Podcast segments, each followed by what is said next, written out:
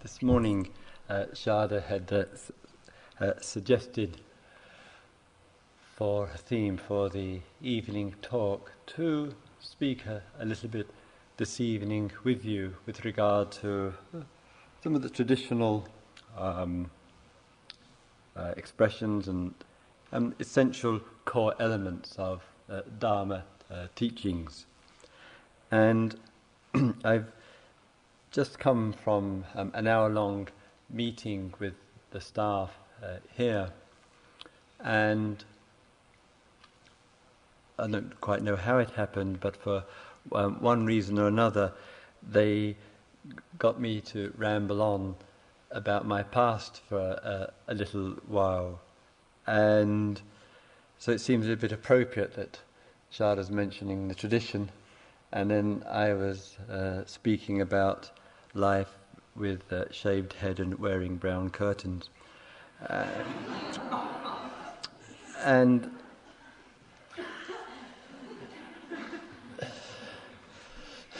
well, that's what my father thought, anyway.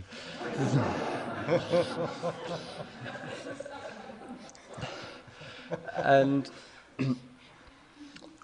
one of the uh, movement of uh, the years and of the centuries, there is a serious consideration, of course, taking place to find ways and means to adapt teachings to contemporary situations. And while doing that, endeavor correspondingly to remain true to a tradition of a hundred generations, of two and a half thousand uh, years, which has its only authentic expression not in temples and monasteries and candles and incense and Buddha images, but its authentic expression is only to be found in the hearts and minds of human beings. The rest is all minor and secondary to that. And ways that the teachings and practices and application can find in this contemporary setting. And so, what I would like to touch upon with you uh, this evening, some of the, core features, and how specifically that relates to the immediacy of this here and now situ- situation.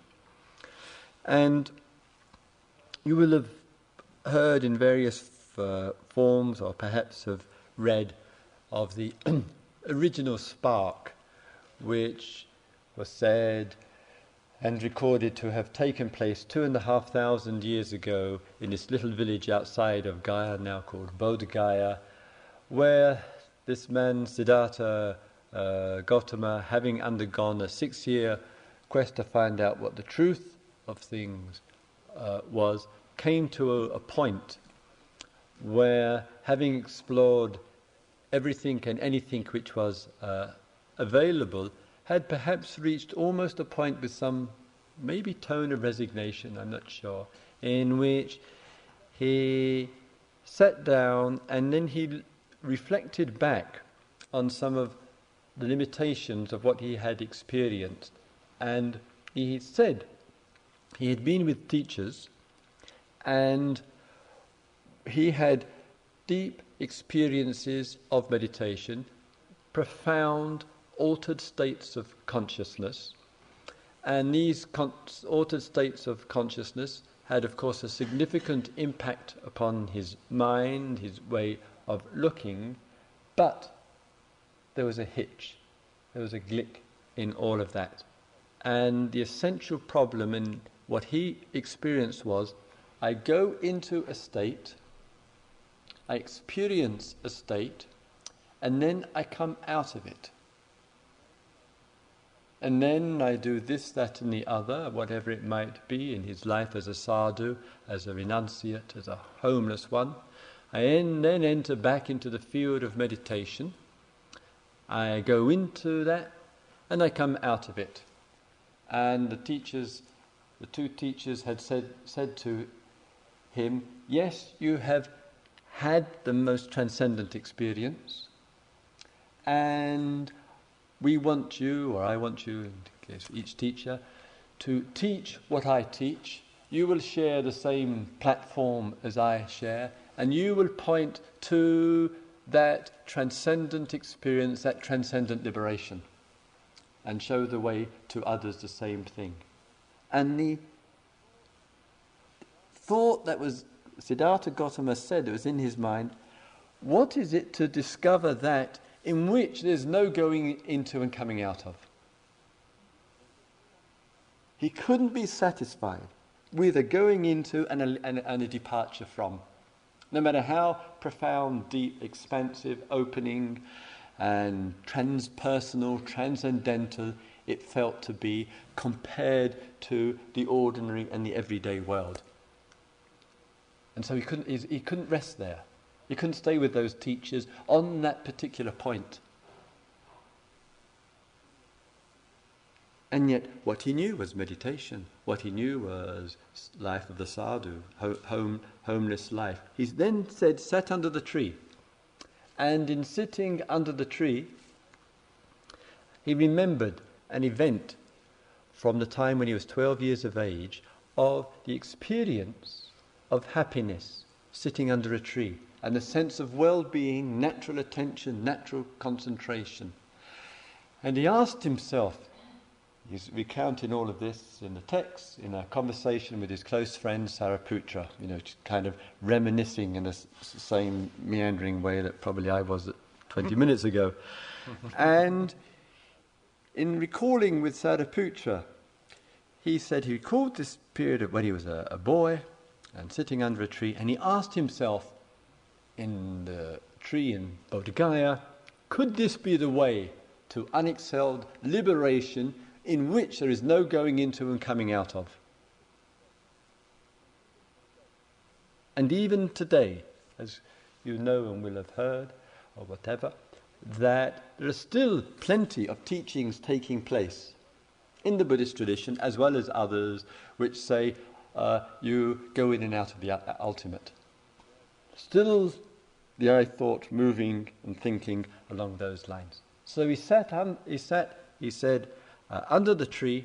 While sitting under the tree, what stood out unusually and exceptionally clearly, nothing that special, but what stood out was not only the finding of freedom in which there's no going into and coming out of, but also those issues of life which really matter to a human being. And he saw the common humanity profoundly clearly, and it probably shook him from head to toes through his own experience and through his perceptions of life in North India. And what he saw and, and realized that human beings are frequently concerned with the issue of suffering in life. From the mildest dissatisfaction to the greatest agitation and unrest to the forces of the ego, human beings are concerned with it. Through identification with it, through the grasping onto it, through the clinging, or whatever.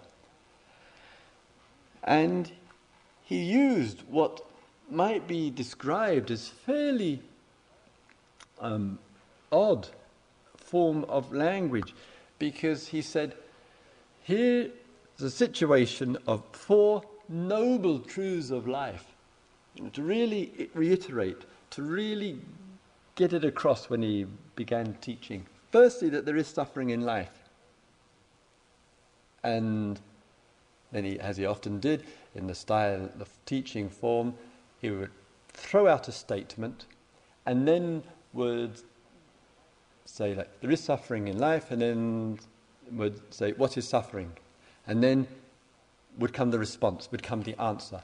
Suffering is not getting what I want.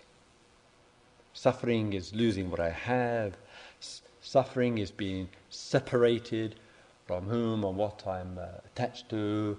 Uh, suffering is holding and clinging to body, feelings, perceptions, thoughts, and consciousness or awareness.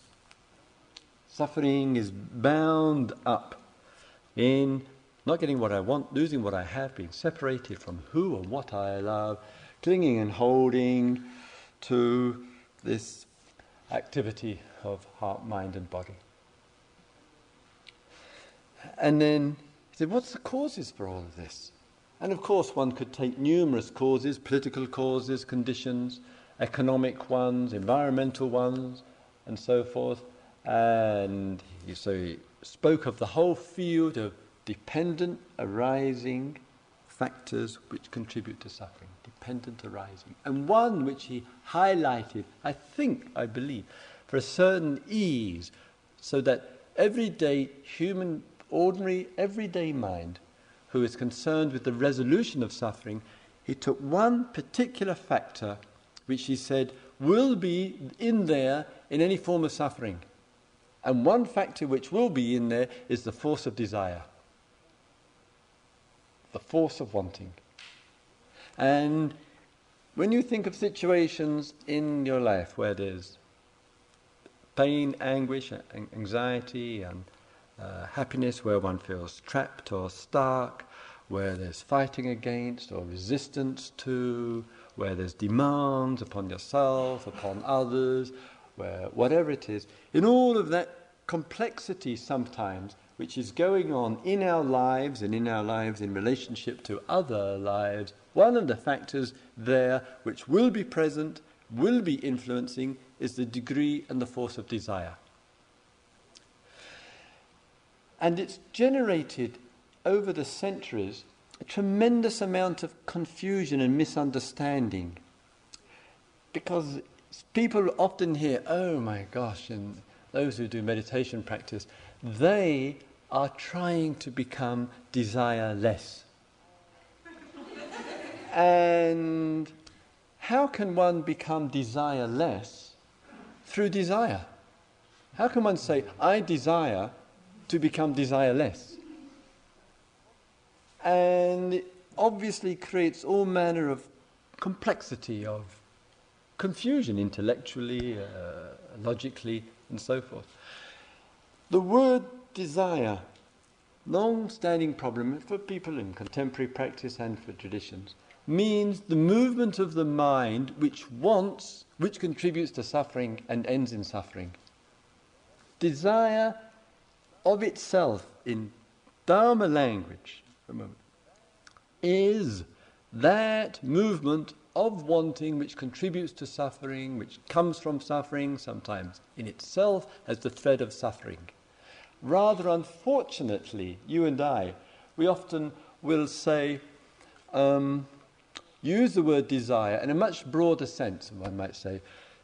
This evening, at um, 10 minutes past seven, I had uh, the desire to come in here and give the evening uh, talk, and you had the desire to come and uh, listen to it, or perhaps you couldn't think of anything else better to do, or whatever. Everyday language is a language we use desire. But Dharma language Desire means the action which contributes to suffering. So, as an example, if you're in here and you just expressed the wish to be here uh, uh, at this particular time, then it's not desire.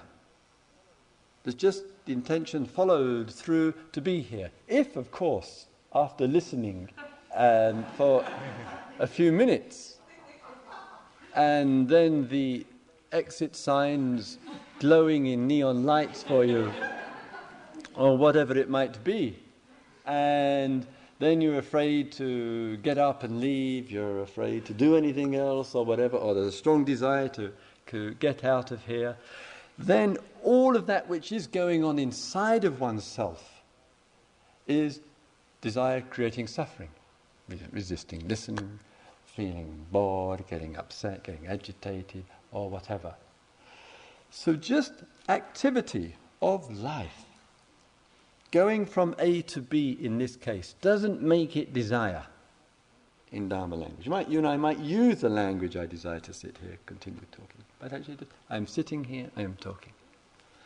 So, the movement of desire has a relationship to something unsatisfactory. And therefore, our responsibility, our awareness, together and individually, is to look at the force of desire, of the wanting mind, and what it generates for oneself and for others. When the wanting mind is infected, shall we say, with enough conditioning, enough identification with, and enough repetition, the force of the desire is called an addiction. Understand? There is a force of desire. Sometimes for you and I it arises briefly in a circumstance. It might repeat itself in a circumstance. But when the desire for the same thing is repeating itself again and again, the I is gets stronger and stronger. I want, I want, I want, I need, I must have. The desire is in the walls of the ego. The identification with it gets stronger and stronger. And that identification, the addictive factor, will produce the grasping onto something. So it's desire, identification with, grasping onto something. And the human problem of existence is bound up with that movement. Whether it's personal, social, national, or whatever. We think of any situation in life where there's human suffering is involved, it's heart and mind. That doesn't necessarily mean pain in the body. Pain and suffering, two words, are, have separate applications. Where there is human suffering taking place, we won't be able to divorce it from some element and factor in life of desire, identification with, holding, and relationship to results.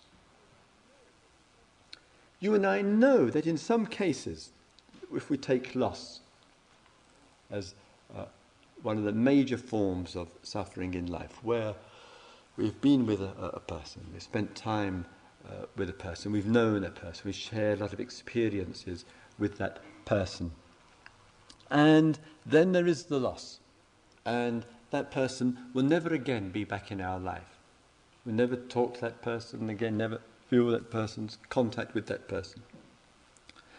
And so the history of memory and association will come through. And we'll feel pain, we'll feel anguish, we'll feel the separation, we'll feel the, the, the grief. The, de- the intensity and the degree of it will be according to the degree of identification, the degree of holding, and, and the degree of wanting, wanting the person to be back, wanting to have been different oneself, and all the guilt feelings that can, ar- can arise wanting to have said, I should have said this, I should have communicated this to this person. All that, that can go through in the condition of loss. And the mind, humanly enough, moves, and there is wanting there, and all the disappointment that can take place. Hard truth of it is that there is still desire which is taking place still the movement, and as the Buddha said, how easily the movement lends itself towards, and he used three words successively grief, lamentation, and despair. Grief, lamentation, and despair. And sometimes we can feel in ourselves where there's deep sorrow and deep grief that if we're not suffering, and if we're not wanting and desiring the person to be back, because whatever the circumstances are, that sometimes it shows to us, oh, well, perhaps I didn't really love the person. I didn't really care for the person. Because if I really cared, I'd be showing much more grief and much more regret and much more sorrow and much more unhappiness. And we get confused with love and the holding, love and attachment, love and desiring and wanting. Love is love, not a desire, it is love. And yet, we kind of bring into the love demanding. And we get confused with love and with attachment, with love and with holding. So, the first noble truth that there is suffering in this world, and incidentally, the Buddha never ever said life is suffering. This is a, a, a, a monstrous one liner that's been passed on through successive generations, and there's not a single statement in the text which say that anywhere. You'd have to say dukkha ben jiwit ben dukkha. Jiwit means the life. Life is suffering. No, nowhere is that to be to be found. And if that was the case, that life is suffering, that's it, then there can be no liberation. There can be no path, there can be no way, there can be no teachings, because life is suffering. And that's it, it's the absolute state, the absolute ultimate and one and only condition. And never, as those teachings, ever come out of liberated heart and mind. And as I commented once, it sounds like to me the one liner of depressed monks.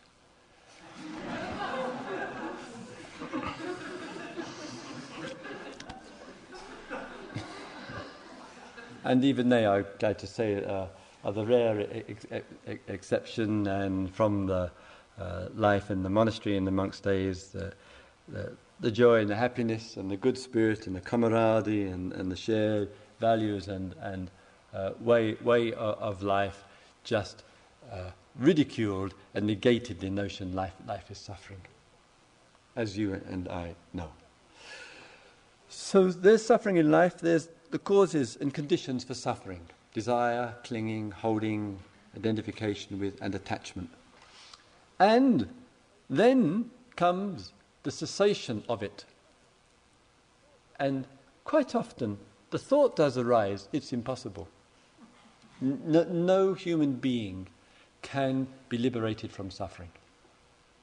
The thought arises, it, it, there's no evidence for it, etc. And, and that thought can have, can have some influence, either uh, on one's own way of looking at life or on the way of life of looking, of looking at others, no matter who that person uh, might be.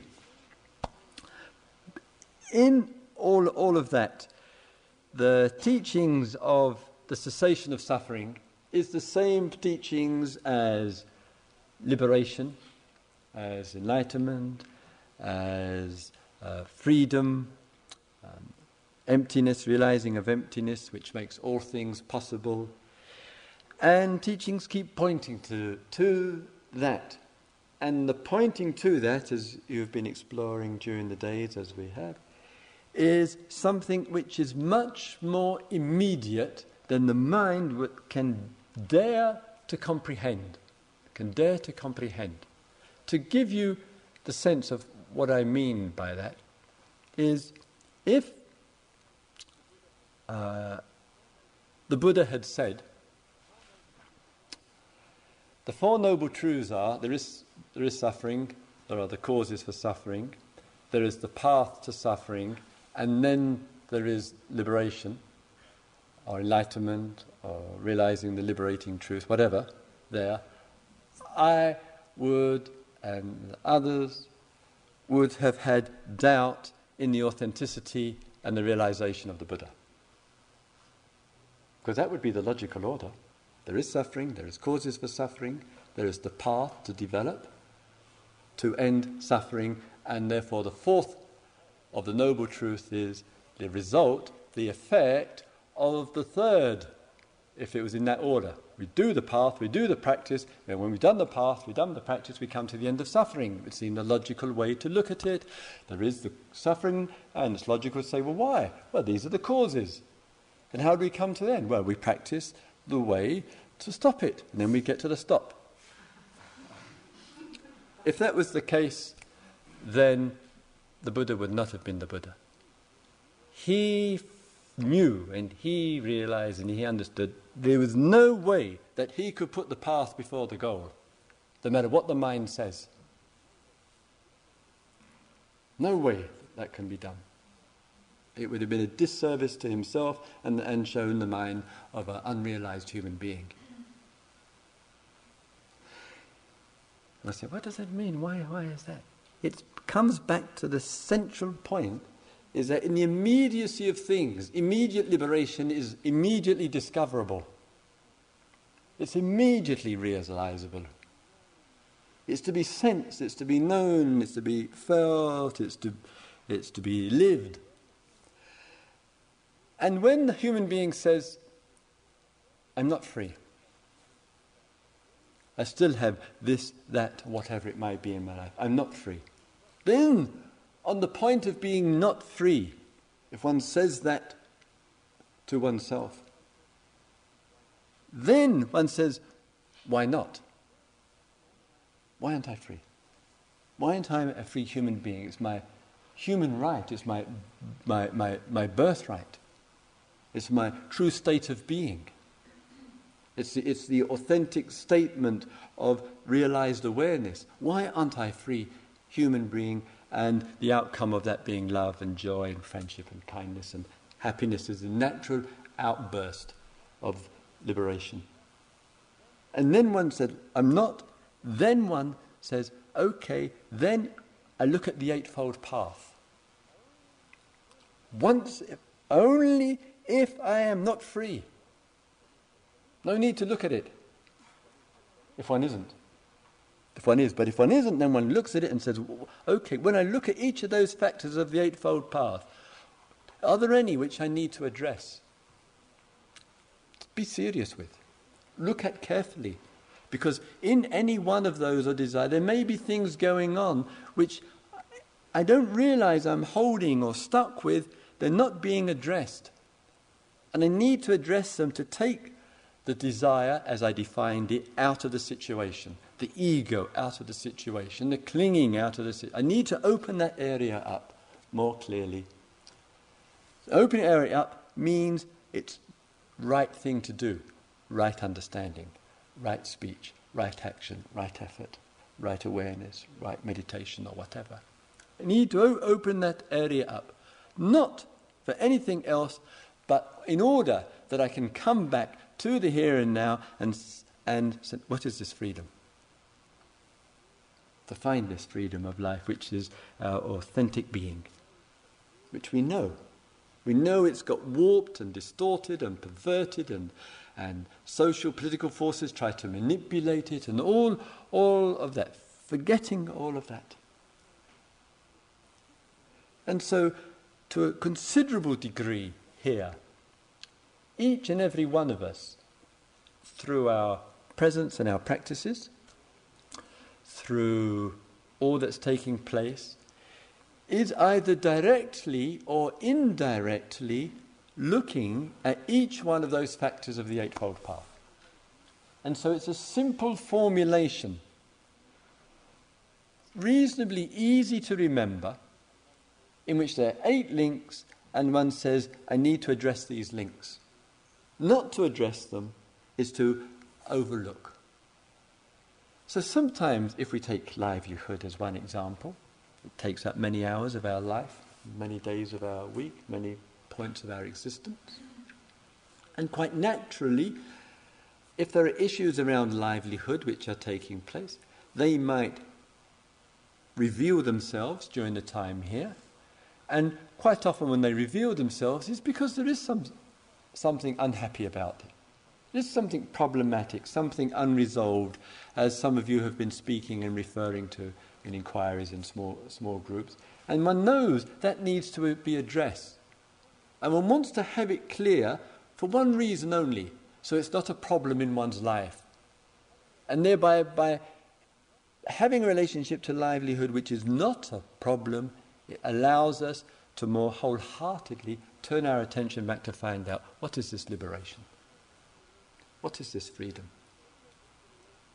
And the, in the interrelationship of the Four Noble Truths, which all hang together there, that in that interrelationship which takes place, something happens. And there's the, the Buddha referred to. The person of practice looks at each of those links at the Eightfold Path, and some of times, there's some of them we don't need to look at. Here we're certainly looking a great deal at right awareness, which is the seventh. We're certainly looking a great deal at um, uh, right samadhi, right depth of meditation, which is the eighth. We're certainly looking in care into to speech, into thought and attitudes, which are the second, into right understanding, and the indirect way, as I mentioned with um, livelihood, we're certainly looking at, at effort in life, both here, its application, and also finding ourselves uh, in uh, uh, other ways, reflecting on what are we putting an effort to in other areas of our life. So, in different ways, quite tangibly, each of those links does begin to stand out for us at particular times. In realization, in realizing the liberated life, a free life, an enlightened life, living with God, living with truth, however we speak or don't formulate it, the Eightfold Path becomes the Noble Eightfold Path because it's a noble human being. So we practice the Eightfold Path, look at all of those to see what, what's holding up liberation, what's holding up a free and enlightened life. We explore that, we address that, we're serious about that, and, and heartful about that, and humorous about that, using all the deep lovely feeling things of life as well as intuitions and exploration in order to find our freedom. And the expression of freedom is what? The living of the Noble Eightfold Path. Free human being lives that. Can't, not a question of choice, just lives it as a natural outflow, a natural expression of life. So suffering in the world, causes for suffering, liberation, cessation, the realization of that, and the Noble Eightfold Path as the fourth noble truth, a manifestation out of the third.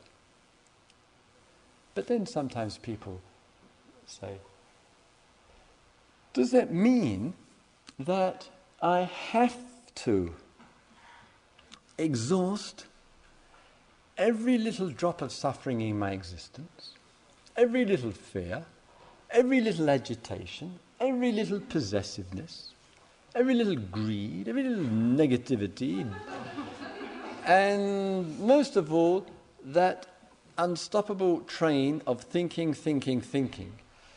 And when I've exhausted all of that, then I'll be ready to be here and now then I'll be ready to see this natural state of being, which is called liberation and enlightened life or whatever.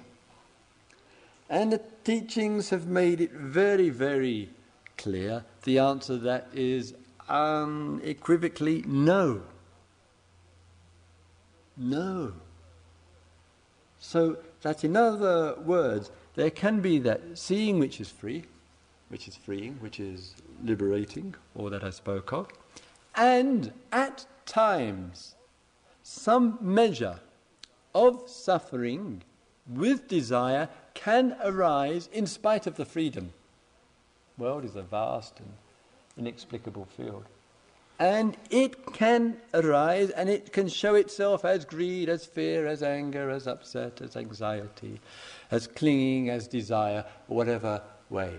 But the, and the feature of that, as uh, the Buddha why, um, pointed out is two things.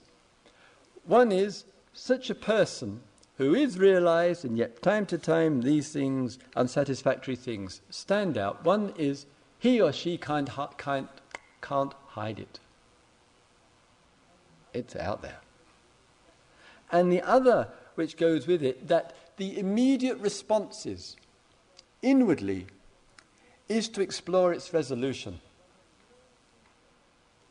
That one has no interest to p- pursue and sustain clinging, possessiveness, fear, jealousy, um, anger, ego in any form.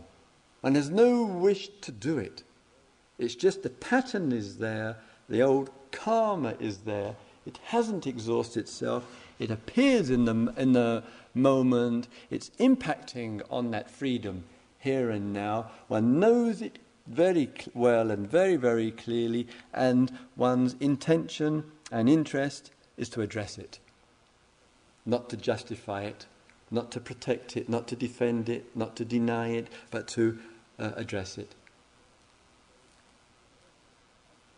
And so it doesn't, as it were, take one away from a natural sense of freedom of life.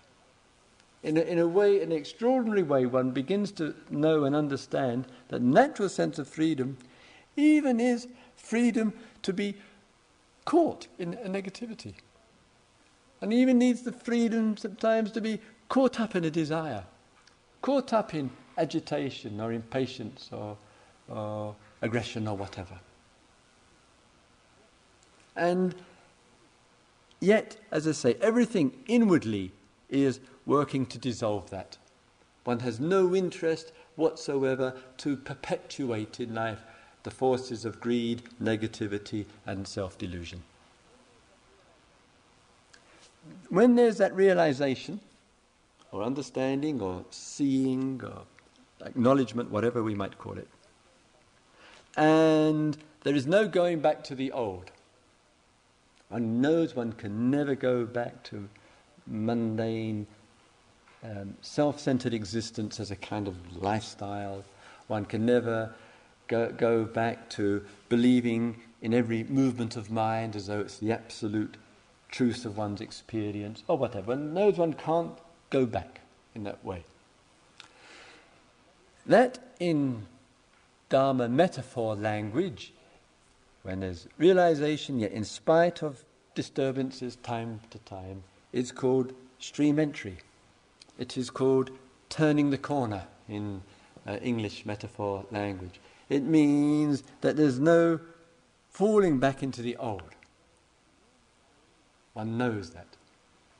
And that's, as I say, normal state of sense and feeling and experience of life is free life with occasional interruption, which the Buddha said, whether he's speaking actually, factually, or metaphorically, or, or whatever, said, even that which is still sticking around, he said, won't stick around for seven lifetimes. That was the seven life seven lifetimes. You can take it l- literal if you like taking stuff like that literally, or just means that it's got a limited cycle. It's getting exhausted. It might take seven years, or seven days, or seven minutes, seven lifetimes. It doesn't matter. But got, it, one knows and is clear that it's arising, it's appearing, but it's going towards exhaustion. And one has a sense for that. It's losing its grip over consciousness and over existence.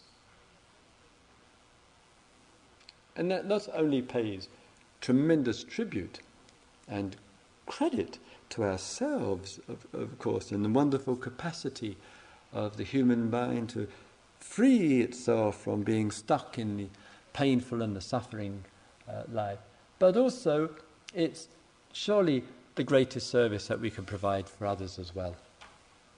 And afterwards, a human being may say, may say, Oh, this person is very kind, or this person is very compassionate, or this person is very friendly, and you and I know people who we would speak of in that way.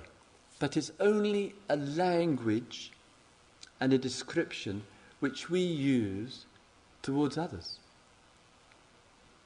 How many of us could ever feel comfortable by saying, I'm a very kind person?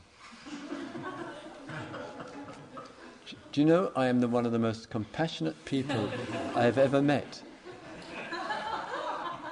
You know, what even the most outrageous I, and there are plenty of them, would hesitate to say that?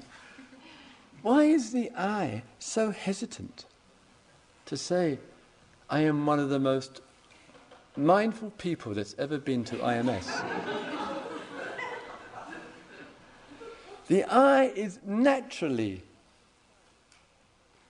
very concerned about the audacity to associate itself with something deep and profound. it hesitates to go where angels fear to tread. One doesn't mind saying I'm really moody, irritable, I'm really pissed off with life. the I feels utterly comfortable. Everybody feels happy with that. But when anything which is deep and profound, it's very cautious. And therefore, love is not of I. Compassion is not of I. Joy is not of I. Liberation is not of I. Enlightenment is not of I. And thus, I is just uh, a little bit for language. So let us discover that which is not of I.